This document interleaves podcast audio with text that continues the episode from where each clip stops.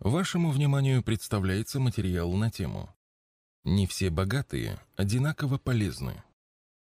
Не любим богатых, значит, будем бедными. Что приносит пользу? Если задуматься над этим вопросом, то выясняется, на системной основе пользу человеческому обществу приносит труд, а максимальная часть производительного человеческого труда сосредоточена в бизнесе с большой буквы «Б». Получается, бизнес – это явление, которое на системной основе приносит пользу человеческому обществу. Давайте теперь поговорим о полезности бизнеса.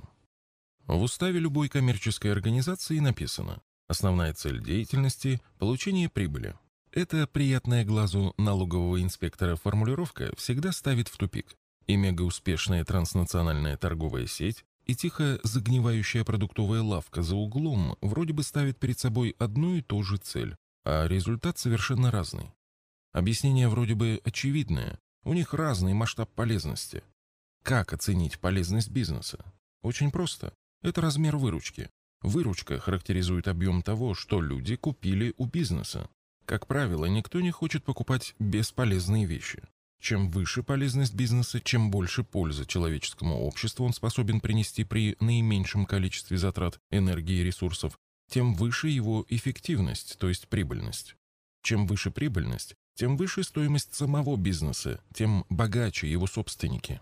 Да, бизнес может быть полезным для общества, то есть получать большую выручку, но низкоэффективным, если при большой выручке прибыль низкая. Это противоестественная ситуация, больше похожая не на бизнес, а на благотворительность. Такой бизнес не жизнеспособен, потому что не интересен для собственников. Прибыль – это награда собственникам за его полезность. Богатых людей не любят ни у нас, ни на Западе. Но природа этой нелюбви разная. На Западе, как правило, за этим стоит зависть и досада, что у самих так не получилось. Но при этом на Западе любого успешного бизнесмена уважают. Уважают потому, что где-то на уровне подсознания понимают, этот человек сумел так приложить свои усилия, таланты, знания и способности, что принес соответствующую пользу обществу. Компания Google, например, помимо того, что создала множество полезных информационных продуктов, еще сделала 10 тысяч человек миллионерами. Размер благосостояния богатых людей на Западе, как правило, пропорционален той пользе, которую они принесли обществу. За это им можно простить определенные слабости, странности и эксцентричность.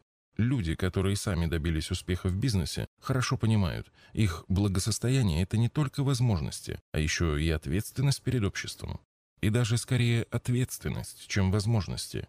Их деньги и богатство – это материализованная энергия большого числа людей. От решений богатых людей будет зависеть, куда эта энергия будет направлена.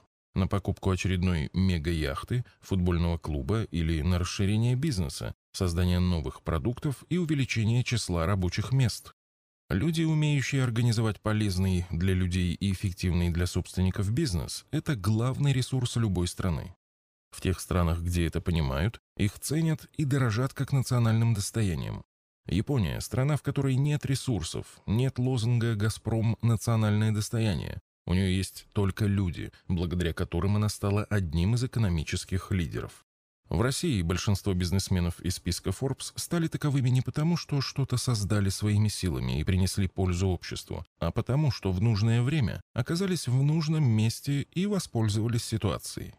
Не то, чтобы они в этом виноваты. Большинство на их месте действовало бы так же. А вот бизнесмены, которые практически с нуля подняли такие федеральные торговые сети, как «Пятерочка» и «Магнит», запустили МТС и «Вымпелком», вызывают гораздо больше уважения, чем те, кто подмял под себя нефтяную или газовую трубу, металлургический или химический комбинат. Но даже те, кто что-то подмял и не развалил, все равно заслуживают уважения. Они приносят пользу обществу.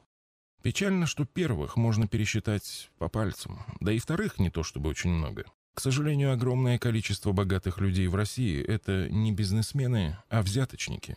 Они не принесли своими действиями никакой пользы обществу, только вред. Они относятся к деньгам исключительно как к своим персональным возможностям, а чувство ответственности за распоряжение этими деньгами, да и вообще перед людьми и страной, у них давно атрофировалось. Видимо, некоторых людей государственная служба как-то к этому располагает. Хорошо, если они вложили эти деньги в российский банк, в российские акции или облигации, в местную недвижимость, От этого есть польза экономике и людям. Но чаще всего банк швейцарский, а недвижимость испанская. В Испании приходилось видеть целые населенные пункты, принадлежащие этим русским. Это сложный этический вопрос. Надо ли предоставлять таким людям услуги по управлению капиталом? С одной стороны, взяточники омерзительны, и помогать им стать еще богаче совершенно не хочется. С другой стороны, вложение их денег в российский бизнес – это, возможно, единственный способ принести пользу обществу. Часто можно видеть людей, которые безуспешно пытаются найти 2-3 миллиона рублей на запуск какого-нибудь нового перспективного проекта, который улучшит нашу жизнь. Зато на каждом шагу можно увидеть, как какой-нибудь задрипанный чиновник мчится по встречке на автомобиле за 5 миллионов. В любом дачном поселке можно найти не один коттедж за 15-20 миллионов, который принадлежит гаишнику средней руки. Печально, что большинство людей в России на их месте вело бы себя точно так же. Просто не получилось дорваться до теплого места. Богатых взяточников не любят совсем не за то, что они взяточники, а за то, что у самих не получилось оказаться на их месте. Выпускники вузов порой мечтают работать на государственной службе или в «Газпроме» не потому, что хотят принести пользу. Там можно больше нахапать, а другого способа стать состоятельными людьми они не знают. Паразит не приносит пользы и не думает о здоровье организма, на котором паразитирует. От наших людей часто можно услышать такие слова.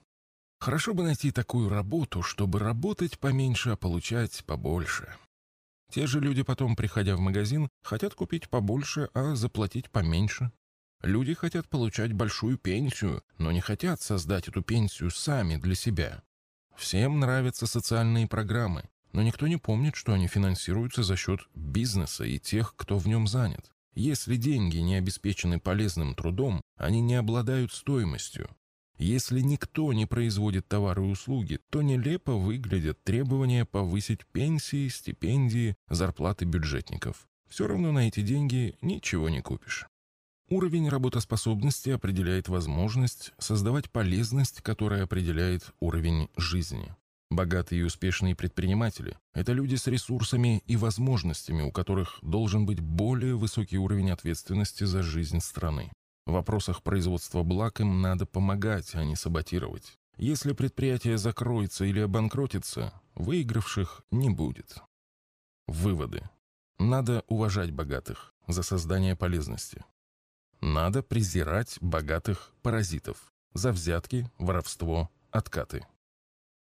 С другими материалами по вопросам вложения денег вы можете ознакомиться в нашей книге «Заметки в инвестировании». В электронном виде книга распространяется бесплатно и доступна для скачивания в удобном формате на нашем сайте arsagera.ru.